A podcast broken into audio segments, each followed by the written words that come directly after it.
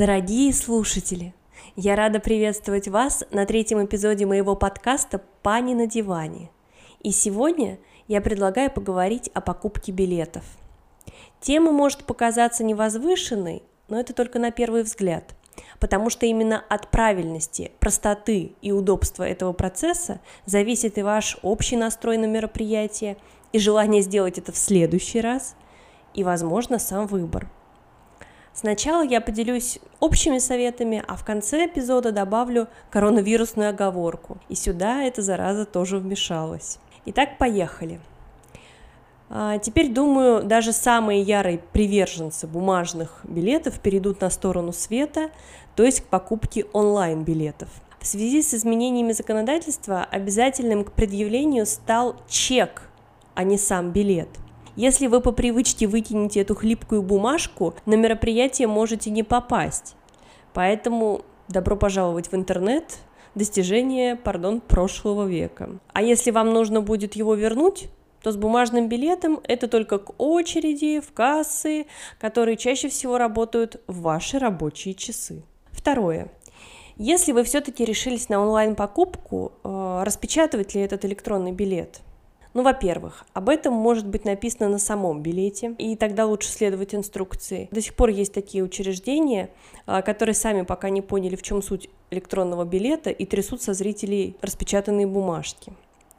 Во-вторых, на столичных концертных площадках я еще ни разу лично не сталкивалась с тем, чтобы меня не пустили по электронному билету, даже если его формат э, не совсем знаком контролеру.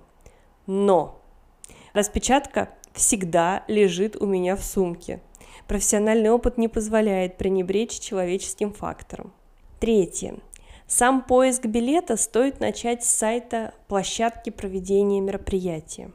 В большинстве случаев именно, а иногда только она продает билеты без наценки. Например, вы решили пойти в Дом музыки? Начинайте с сайта Дома музыки.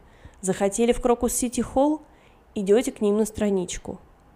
Впрочем, бывают и исключения. А именно, на концерты суперзвезд спортивные арены зачастую продают билеты дороже, чем билетные операторы, даже с учетом их наценки. На Эда Ширена самые выгодные билеты я смогла найти на платформе по номиналу, а, на Дженнифер Лопес на кассире и так далее. Но это не угадать, нужно каждый раз проверять. Случается, что и большие концертные площадки – даже Кремлевский дворец. Самые дешевые билеты отдают на продажу агрегатора Redcassa. Пятое. Поэтому я рекомендую всегда сверять цены на билеты и наличие мест на площадке мероприятия и у перепродавцов. Шестое. Если цены одинаковые. Так вот, если цены одинаковые, то на том же Тикетленде билеты покупать выгоднее, потому что за покупку вам начисляются баллы, которыми можно потом расплатиться. Перечислять всех приличных и проверенных билетных операторов я сейчас не стану. Скажу, что у меня в телефоне есть приложение Ticketland по номиналу, кассир, Redcassa. Помимо разных цен в этих приложениях еще и разный ассортимент, поэтому приложение удобно использовать как афишу, просматривая все интересные события. А на очереди правила без исключений. Чем раньше, тем лучше. Чем раньше вы покупаете билет, тем больше у вас шансов выбрать удобное место по устраивающей вас цене. Насколько раньше? От месяца до года, в зависимости от масштаба мероприятия. А если вы покупаете билет на завтрашний концерт и перед вами все еще впечатляющий выбор мест, это тревожный звоночек. Впрочем, не сейчас. Сейчас вообще черти что творится. Восьмое. Неплохо работают абонементы, предоставляющие скидку на совокупность мероприятий и организующие вас на посещение этих мероприятий заранее. Обратите внимание на абонементы Московской филармонии, а, Московской консерватории и Дома музыки. Скидки, может быть, и не впечатляющие, но культурный досуг у вас уже запланирован. Девятое. Будет ли видно и слышно? Это тоже сейчас можно проверить заранее. Некоторые концертные площадки и билетные операторы, например, Ticketland, демонстрируют обзор сцены с разных мест в зале. А на YouTube можно найти ролик практически из любого концертного зала. Так и задать в строке поиска на YouTube вид с балкона в Вахтангово или амфитеатр оперетты. Сдать или продать билет несложно.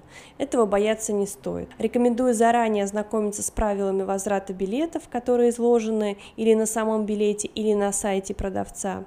Для продажи билетов, которые вернуть не получается, есть несколько интернет-сервисов и Инстаграм, который, мне кажется, самый эффективный. Вот так бы я сказала вам еще месяц назад, потому что у меня был опыт возврата билетов и весьма позитивный.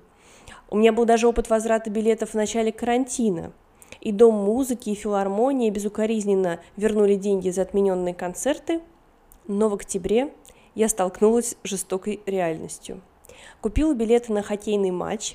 Через несколько дней мне пришло письмо от организаторов, что матч переносится на 20 какое-то января 2021 года. Билеты будут действовать или я могу их вернуть. Я решила, что в январе 2021 года я понятия не имею, что буду делать, да и билеты с «Динамо» лучше поменяю на папин любимый ЦСКА, и доверчиво и беззаботно нажала на кнопку возврата. Через минуту пришло письмо с подтверждением, в котором был обозначен срок. Через 180 дней после отмены всех ограничений. Как я узнаю о том, что коронавирус позади? Спустя полгода после конца бесконечной истории мне на карту с неба свалится 3000 рублей. Делаем вывод. Сейчас билеты лучше перепродавать. И безопасней. А вот, кажется, и все. Я очень рада, если кому-то мой подкаст поможет быстро и легко найти билеты на какой-нибудь потрясающий концерт. И москвичи, вы даже не представляете, как вам повезло. Во многих регионах концертный сезон так и не начался. Поэтому давайте пользоваться этой возможностью. Приглашаю вас в свой инстаграм, пани Пшеничка, и жду в следующих эпизодах.